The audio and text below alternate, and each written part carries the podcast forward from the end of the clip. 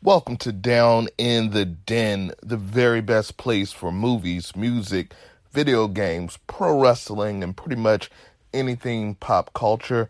I'm your host, Sean Marz Marshall. That's M A R Z. And this is episode three of Down in the Den. And as the previous episodes have stated, this is a particular series. It's going to be a, a nine episode series. Uh, well, the series itself is a nine episodes, but this particular uh, segment that we're doing is a nine episode series talking about the tens, the 2010s from 2010 to 2019. And this is episode three, which means we are in 2012. And ah, such a fine year, such a great year for me. 2012, I was 31. Uh, 2012, I got married, uh, which was awesome. Uh, it was just a great year overall, and uh, a fun year in movies, music, films, television, everything. So let's get right into it with uh, my favorite movies of 2012. So right off the bat, uh, I have to say that I am a huge, huge fan of Quentin Tarantino.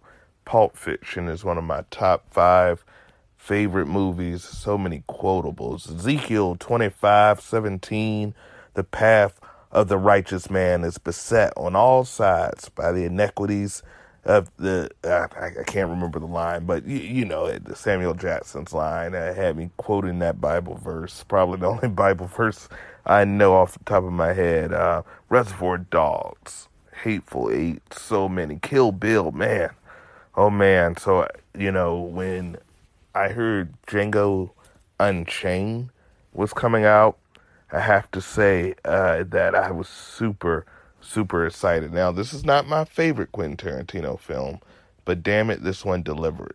Definitely check it out. Honorable mention. And if it wasn't for this next film, which is my favorite movie of 2012, it probably would have been my pick. But you can't be a comic book nerd and not say that Marvel's The Avengers is the movie of 2012 maybe the movie of the decade. I don't know. Mm, we'll see. But definitely uh, one of my top 10 of all time. And, and it goes to none other than Marvel's The Avengers. This movie was a literal game changer. Nothing like this had ever been done before. Josh Whedon, I feel he really does not get the credit he deserves for making the MCU what it is. This was a huge risk for the studio because you're taking several different IPs and putting them together. You're taking Iron Man, you're taking Thor, you're taking Captain America, you're taking The Incredible Hulk, and you're four separate films. You're recasting one of the main guys because apparently they could not get along with Edward Norton for the Hulk. And so you already had some hiccups there. But let me tell you, I've probably seen that movie close to a hundred times, and every time I look at it, I'm still that kid in awe picking up a Marvel comic book for the first time and seeing these larger than life heroes.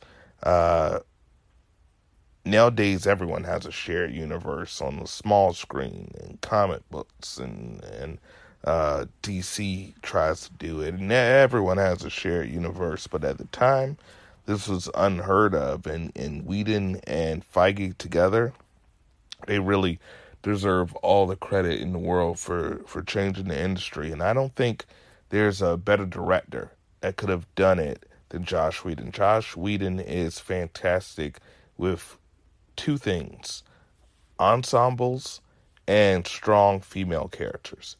He's really good with that. I, I love Buffy the Vampire Slayer. Um, and that had it, the, their little Scooby cast. They had their ensemble, and he's really good because he's a fanboy. His run on the X Men was amazing as well. So I don't think at the time there was anyone better than to uh, to guide this film and, and shepherd this film. and uh, it just had so many fanboy moments. I think the only flaw in that movie was Captain America's costume. He looked more like Captain Puerto Rico. I don't know if they realized that his costume, the flag, was actually Puerto Rico and, and not the flag of the United States. But uh, other than that, I mean, the movie was epic. Loki, one of the best villains. And Marvel gets a lot of hate for poor villains. Uh, Thor the Dark World, Malekith, uh, here's looking at you. But, uh, I mean, Marvel, unlike DC, I feel they focus more about the heroes. Like DC is all about the villains. Uh, Marvel is all about the heroes. And Iron Man, fantastic, perfectly cast. Chris Evans is Captain America, perfectly cast. Uh, Jeremy Renner is Hawkeye, perfectly cast. Scarlett Johansson as Black Widow, perfectly cast. Although I, I'm curious why she didn't have a Russian accent. Maybe we'll figure that out when her uh, solo movie comes out uh, later this year in May, uh, I believe in May. But uh, even though I loved Edward Norton as the Incredible Hulk, as Bruce Banner, I really love Mark Ruffalo, perfectly cast. Samuel Jackson is literally the inspiration for Black Nick Fury. So once again, perfectly cast and it was just an awesome movie from beginning to end. Hands down, favorite movie of 2012.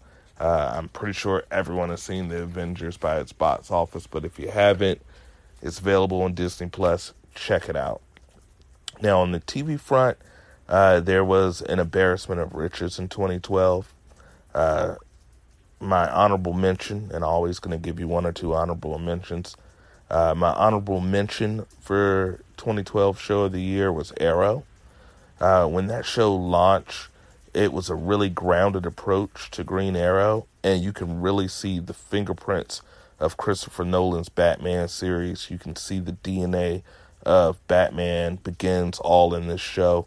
Uh, so it gets my honorable mention. It's really uh, unrecognizable from that time to today. Uh, they've expanded the universe so much, and uh, but at the time you didn't see any superpowers. You didn't have the Flash. You didn't have Superman or Supergirl or any of those characters that now exist in the Arrowverse. But at the time, it was just a really grounded approach to the Green Arrow that was very similar to Batman.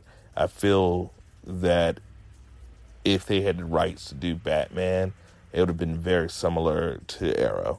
And so that's my honorable mention. But surprisingly, my favorite show to debut in 2012, uh, 2012, 2012 goes to Girls. Now, I can hear the laughter coming through over the screen, but my wife and I love this show. And, and it's really weird because the whole concept of Girls it's completely different from myself and my upbringing. Uh, that show was about a bunch of girls. I'm obviously a guy. Uh, that show was uh, about a bunch of privileged uh, hipster New Yorkers. Definitely didn't come from a privileged background, and I'm as southern as can be, born and raised in Virginia, so not a New Yorker, not a hipster uh, at time not fresh out of college or 31 years old, so not fresh out of college. Completely opposite from myself. However, the show was amazing. Uh, it, it was a really cool approach to seeing a flawed character. Hannah, character played by uh, Lena Dunham, I believe, is flawed, not very likable. Uh, a lot of the issues that she had were completely self inflicted from her poor choices. And I guess you could say that goes from all of us, but these were really poor choices, and these were truly self inflicted in the start. So her parents cutting her off. She had been out of college at this point for two years and still living on her parents' dime. And she was literally disgusted by the fact that they would cut her off. And she's in her early, you know, 22, 23 years old. And and it's funny as someone like myself, I've been working since I was 15 years old, buying my own clothes. And of course, I had support from my parents and family, but really been very independent since 15 years old. So seeing that, it was a complete culture shock for me, but the stories were great. And it was a fantastic cast. And that was the first time uh, you really saw a young uh, Adam Driver, who, you know, now the whole world loves. But back then in 2012, he was really no one knew who he was. And we knew he was a star. My wife and I would look at it uh, every week, and we were like, "This guy's going to be a star." And sure enough, uh, you know, seven years later, eight years later, on the verge of becoming the biggest star in the world. So uh, yeah, 2012 Girls favorite show, six seasons, available on HBO. Check it out. HBO Go, HBO Now, HBO uh, a series or, or buy the DVDs if people still buy DVDs. But Girls was my favorite show of 2012. Now, on the video game front, honestly, as I mentioned, 2012 was the year I got married, and and fiancés tend to not like it when you're behind a controller uh, for six hours a day, like I used to be in my previous uh, life before getting married. So I didn't have a lot of time uh, to play video games in 2012 besides your your sports games, your basketball games, your football games, your Maddens, your 2Ks, your WWE uh, wrestling games. Those are always a constant. I get those every year. I always get 2K, I always get Madden, I always get uh, a WWE game. Those are always the case. But the other games I didn't really have an opportunity to experiment, play uh, different genres. I was too busy planning for a marriage. But I did have time to play one. And it was funny because I downloaded this game on my iPhone. And honestly, I fell in love with this game. And that game was the Telltale series Walking Dead Season 1. Absolutely amazing. Just one of my favorite games of, of all times. And I am a sucker for a good story. And that what was what this game was all about. Gameplay was simple. Keep in mind you're playing on the iPhone, and later it came out on the Xbox 360, and you can buy it on the disc. But when I first got this, and it was in the episodic format, I would download the episode, and I would literally take a bathroom break at work and pull out my phone, plug in my headphones, and literally play a whole episode on my bathroom break. It was amazing. And this game was all about the dialogue and the dialogue choices and how these choices impacted your story. And they weren't easy choices, they weren't uh, red pill, uh, blue pill. These were choices that, in some cases, were really heartbreaking and, and wrenching emotionally and it was truly one of the most impactful games that I have ever played, and definitely in 2012, it was the shining star of 2012 for me. And keep in mind, The Walking Dead in 2012 was at its peak. This was pre Negan time. This was, uh, you know, second season, third season, I believe, and it was really at its peak. Yet the game didn't focus focus on Rick. It didn't focus on Carl. It didn't focus on any of uh, the main characters from the TV show or the comic book. It took two original characters and they became the focus of this game. Uh, the protagonist for this game is a character named Lee Everett. He's a convicted murderer. Uh, I think it's ambiguous on his guilt, if I can recall. And, and you wouldn't think starting the game with a convicted murderer literally in handcuffs in the back of a cop car when the zombie apocalypse uh, pops off would be the best choice for empathetic character. But we all know the zombie apocalypse can make a man into a monster and can take a monster and, and really humanize them. And uh, that's what this game did.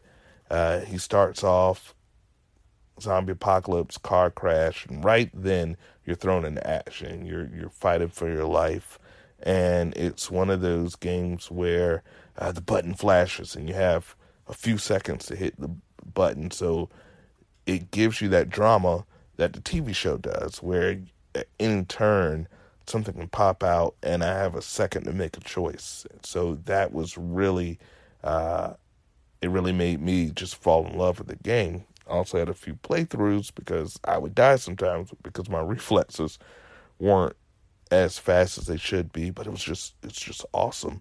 And uh, you're tasked with taking care of this little girl, Clementine. Uh, her parents are, are gone, uh, died in the zombie apocalypse, and here you are a convicted murderer in your prison blues, and you are taking care of this little girl and trying to get her to her family, even though we all realistically know that her family doesn't exist. And they've done multiple seasons of The Walking Dead with some of these characters, uh, but it was the first season. That one was the one. That was the best, in my opinion. I, I think a lot of people would agree with me because it was so fresh and so new. And, and I've said in previous episodes how I love the choose your own adventure genre. When I was a little boy uh, reading books in elementary school, if I could get my hands on a choose your own adventure book, I was going for it because it, it put the control in your hands. And sometimes those choices will lead to your character kicking the bucket and sometimes it would lead to a new discovery. So no one does that better than Telltale. Uh, when they went out of business earlier this year, I was heartbroken. So I'm so happy to see that they're back in business and and making games. But the really cool part about this particular game, that not only the choices that you make, the choices that you make makes the story adaptive to the choices that you make. So you may say something or uh, and it'll have an impact on a particular character that you're with, and that will have an impact in future episodes. And it starts this butterfly effect all the way to the end of the game. Now, does it change the ending? No. A lot of people will say this game had the illusion of choice, uh, that you're always going to have the same ending. Yeah, that's true, and it is illusion. It's so many variables in life that there's no way that a designer could program every particular choice to have a completely different output as it would in real life. So yeah, it is an illusion of choice, but I always say it's not about the destination, it's about the journey and and this game is all about the journey and, and those choices that you make. So I give it a 9 out of 10. Uh, it was definitely 2012's game of the year check it out. I believe it's available for at Xbox owners. If you have the Gaming Pass, uh, you can download it with the Gaming Pass right now. And if you haven't played it, hey, it's nothing better than digging in the crates and finding something that's old that you missed and didn't discover that really holds up. And this game truly holds up. So uh, that has been episode three